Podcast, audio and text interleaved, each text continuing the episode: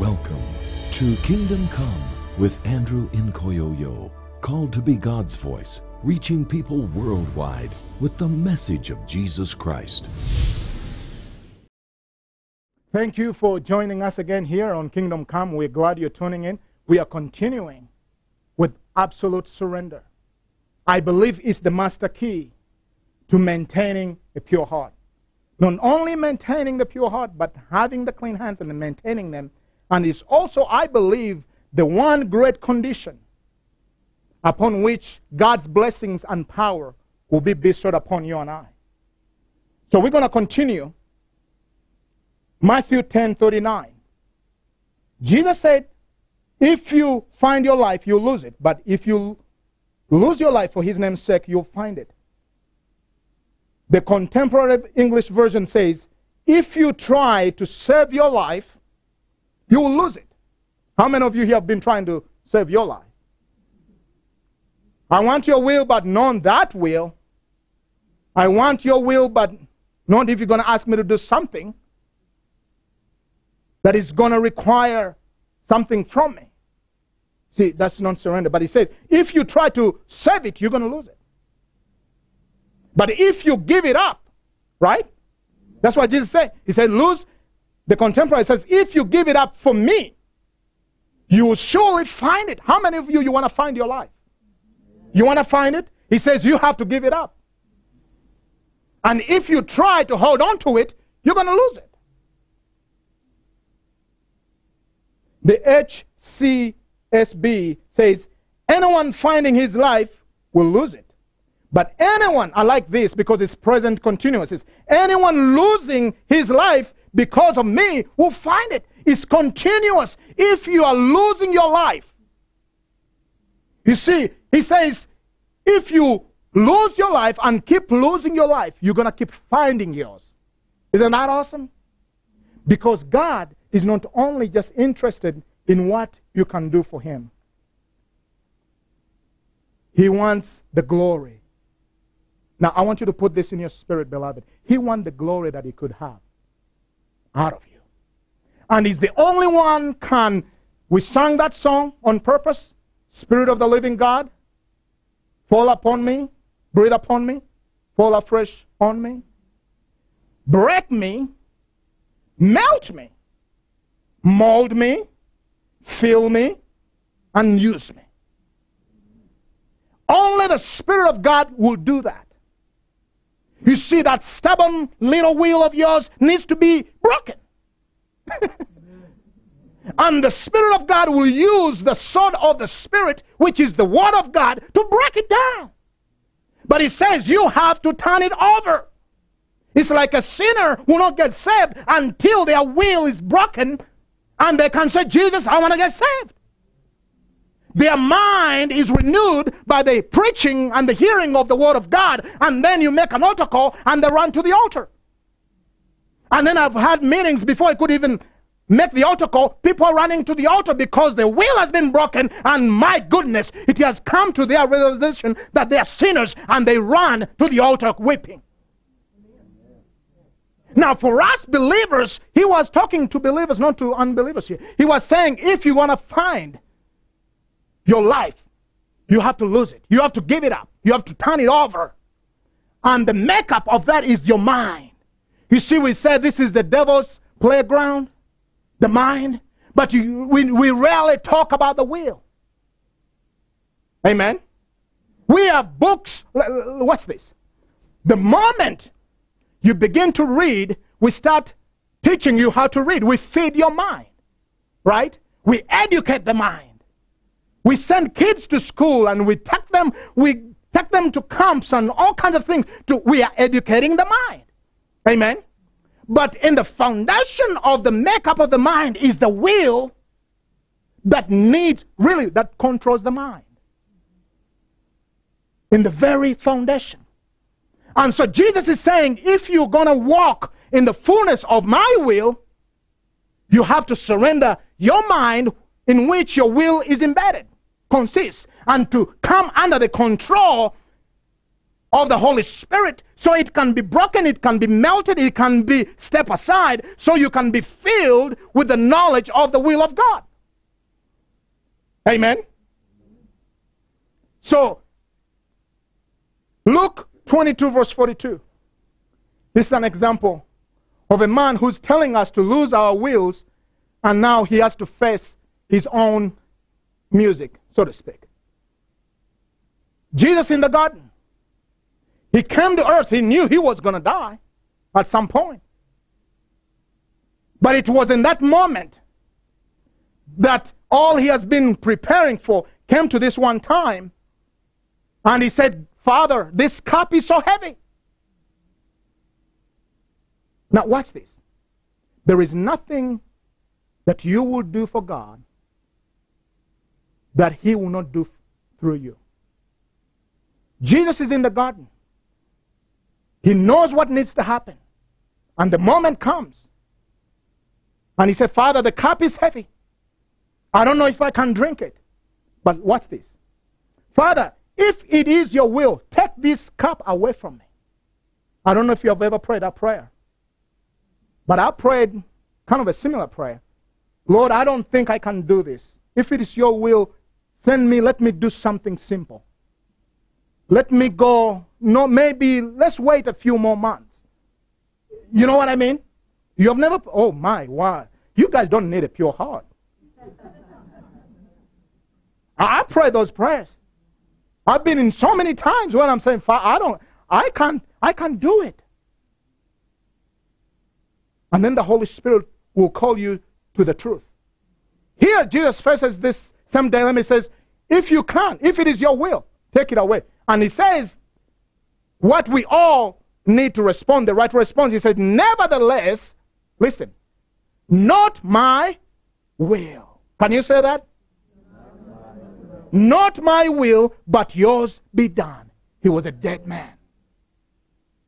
The moment he said, he threw up his hands and said, not my will, nevertheless, it is heavy, it's painful, I don't know if I can go through this, what you have called me. Maybe you're watching and you're a minister. Maybe you're not even a minister, a homemaker, and you're going through something and you're saying, God, what did I get myself into? Just throw up your hands and say, Father, not my will, but yours be done. Amen. The moment he said that, there was nothing else they could do after that that had already happened, because when he lost his will, he had died. See, Jesus did not die on the cross. He died in the garden. That's why after that, all they did to him, it didn't matter, because his will had been lost to the will of God. And so he could present his whole body a living sacrifice. You know why? Because he had died. That's why Romans says that you have to surrender yourself unto God as those that have come from death to life, and your members as instruments. Why? Because when your will is lost to the will of God, there is nothing the devil can do to you. There is nothing. People ask me, how is it to live? You haven't seen your family in almost 15 years. How is that? Why? Because it's not my will. It's not up to me. It is his will. And it's not you trying to work it. It's the Holy Spirit working the will of God, both to please what he pleases. But your will has to be lost. I know that it's hard to hear, but I'm telling you, you're trying to find out the will of God. You will know. It doesn't matter how many scriptures. Watch this. This is going to set you free from all these unanswered prayers. You are praying and you are quoting scriptures. Just stop and say, God, not my will. Because it tells us in scripture that if you ask anything according to my will, it will be done. So how come we have prayed for so many things and they're not happening? I believe one of them is that we are praying out of God's will. I've been in places where people are prophesying. Not the will of God, but they're prophesying their desires and their emotions and the things they would like to happen. Are you listening to me, church? Yeah. Because if we are going to truly walk in the power of the Spirit, in the gifts of the Spirit, we have to lose our will so we can begin to walk in the fullness of the will of God. You know what? Because in the center of God's will, the devil cannot touch you when you're located there. You know, somebody asked me, I was teaching at one university in South Africa, and somebody asked me, what is success? And I said, well, success is being in the center of God's will. If you are in the center of God's will, to me, you are successful. It doesn't matter whether you are broke financially. If you are in the center of God's will, you are blessed. Amen. Because your blessing is on the way. Amen. Are you listening to me, church? You see, beloved, if we are seeking revival for America, for this town and for this state, we have to stop and begin to say, God, we surrender our will concerning your city, your people. What are you doing? Not our will, but yours be done. And I'm telling you, you're going to begin to hear a sound from heaven that is different from the sound you've been putting out. Because now the floodgates of heaven are opening up to you, and God is saying, not that. And you've spent so much time, I'm talking from experience, you've spent so much time investing in this, and you're upset at the devil, you're upset at God, and everybody around you, and you're blaming, and you're kind of like a ticking time bomb waiting to go off, and all you need is, God is saying, surrender your will. Surrender your will. Because when you let your will go, the Spirit of God, who imparts the will of God, is going to fill you with the knowledge of the will of God.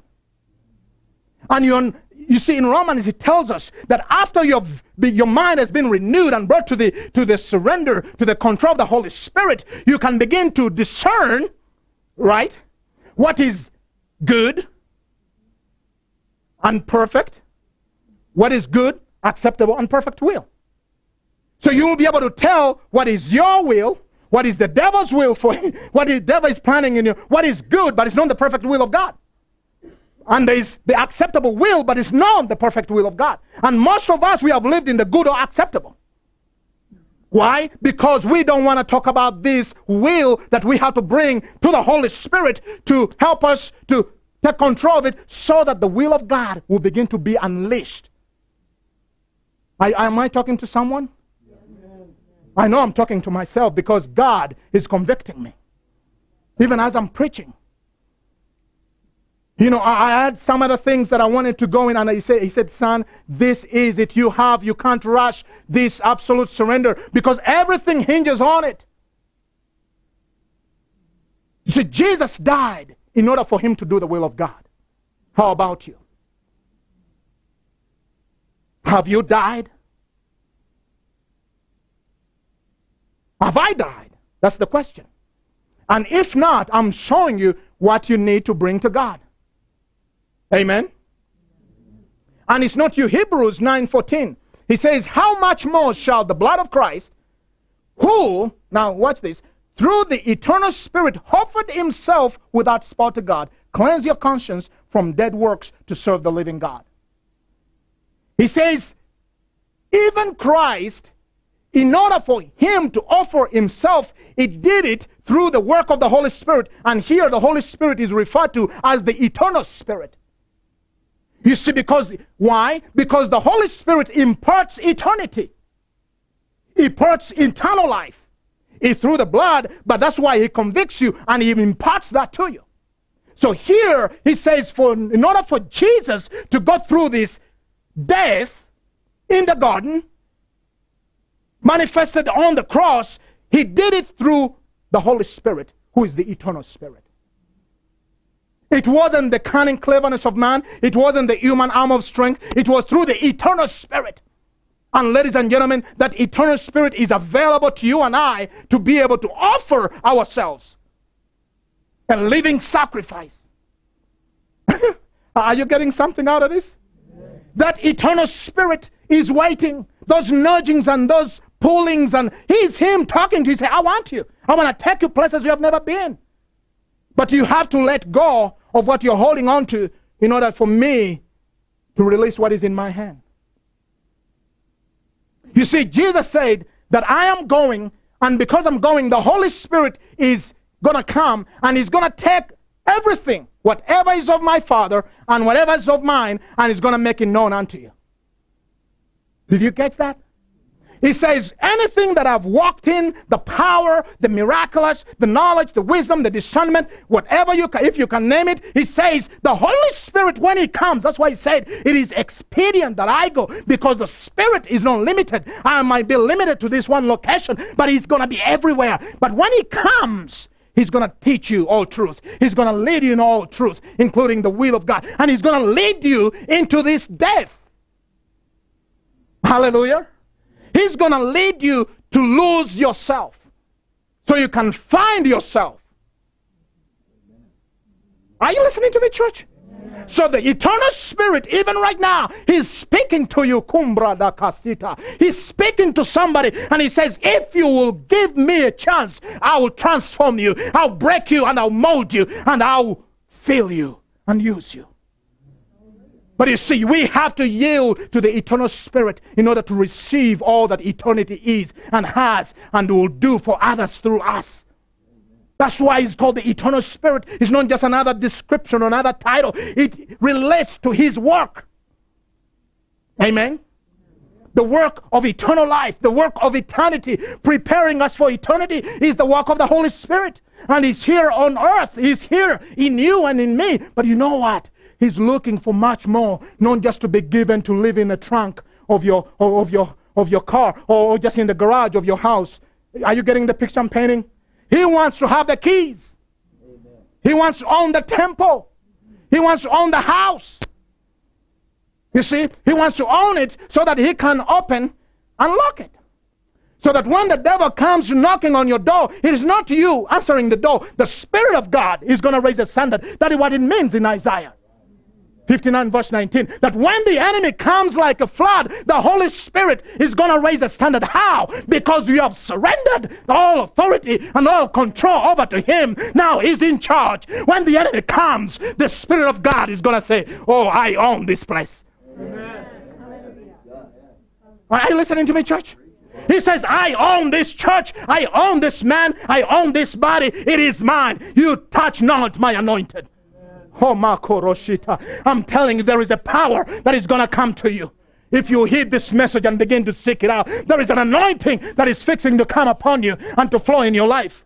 God spoke to me 2 weeks ago and he said, prepare and tell my people there is a coming move that is coming, but it's only to those that will hear my voice and begin to prepare the vessel.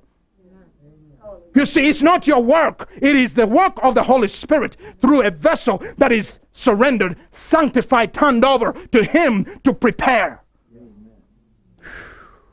One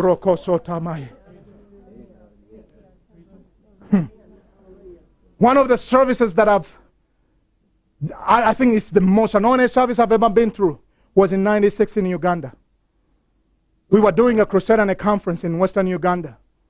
And one of the Sunday mornings, one of the pastors who was translating for us there said, would you come and minister in my church? It's not a big church. We have about 200 people. So I said, sure. But I don't have a message. So I go to God. I said, God, what am I going to share? He's not giving me anything. He just put me on my knees. For 4 hours, I'm on my knees. And then they come get me 8 in the morning. Lord, I don't have a word. He said, don't worry about it. Just prepare the vessel. I'm still preparing the vessel. I get there, and people, they're singing, the chairs are in the air. They're praising God. I'm saying, Holy Spirit, I don't have anything. What do I say? He said, don't worry about it. I'm preparing the vessel. And the moment, and then time came, and the pastor, who was also my interpreter, introduced me, and I stepped up. And I'm just desperate because I'm helpless. I don't have anything to say. And I closed my eyes and I said, I love you, Jesus. That's the only thing I said in that service. And then I just kept saying, I love you, Jesus. And then after a while, I'm not hearing the interpreter translate, I love you, Jesus. I open my eyes. The interpreter is on the floor. The whole church is on the floor. And all I said was, I love you, Jesus. Now, this is a lesson. And I'm holding on to the pulpit because the power of God is so strong. I'm trembling, and all I kept on saying, I love you, Jesus. And people in the congregation, I'm hearing people screaming. All kinds of things are happening. But only God is... I'm here. I'm helped. I can't even say it. Hallelujah. All I'm saying, I love you, Jesus. For an hour, I'm holding on to the podium. And I'm watching. I couldn't even move. My interpreter is down. He can't get up. So we are all just waiting. After an hour later, people started getting back into their seats. And each and every one of them had a miracle. There are cancers that got healed. There are people from satanic worship that got delivered right there. I didn't do a thing. Now, what was the lesson for me? Because I never had anything like that. I had never seen anything like that. And all I said was, I love you, Jesus. And the Holy Spirit said to me, I needed to prepare the vessel. They didn't need to hear your good preaching. They needed me. And I needed a vessel. And because you yielded to me, I was able to do what I wanted to do. I'm sharing that to encourage you, to be a testimony to you. Most of the time we get locked up. You see, we are co-laborers with God, but it's Him doing the work. And so from that day, 96, unless I have the release of the Holy Spirit, I don't do a thing. And I'm telling you, these meetings are going to shift. They're not only just teaching and preaching meetings. God is going to move here. Amen. In this broadcast. And you know what? Because it's not about me. I believe God is calling us to raise up a people that are on fire. And I found out that if we are going to plug into the divine supply of heaven, of the Holy Spirit, we have to be surrendered totally, unreservedly, unconditionally, without qualifications, without conditions. Amen. 2 years ago, we are in Romania. We are going to a conference. The same thing happens. Only this time he gave me a scripture. And he said, when you go, this is the scripture I want you to read. So we did worship and we did all the things they do, the praise and worship and all the other stuff. And when I got on the pulpit, he just told me, just read the scripture. The scripture that we are talking about, Psalm 24. And after I read it, it was over. People were on their knees weeping, repenting. People were just crying out to God. The pastor and I are looking at each other, and he's expecting me to do something, and it's an hour, 2 hours. It's this groaning intercession. There's like a spiritual cleansing going on. Amen. 3 hours later, it was done. We said the grace, and everybody had a miracle. There were backsliders that came back to the Lord.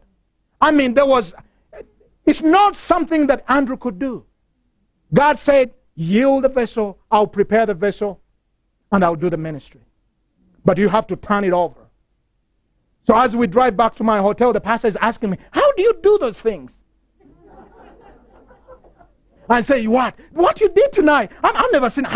Can you teach me how to do that? I said, sure. It's called surrender. Absolute surrender. You take all your preconceived notions out of the way. And you said, not my will, but yours be done. Are you seeing the key to a great awakening?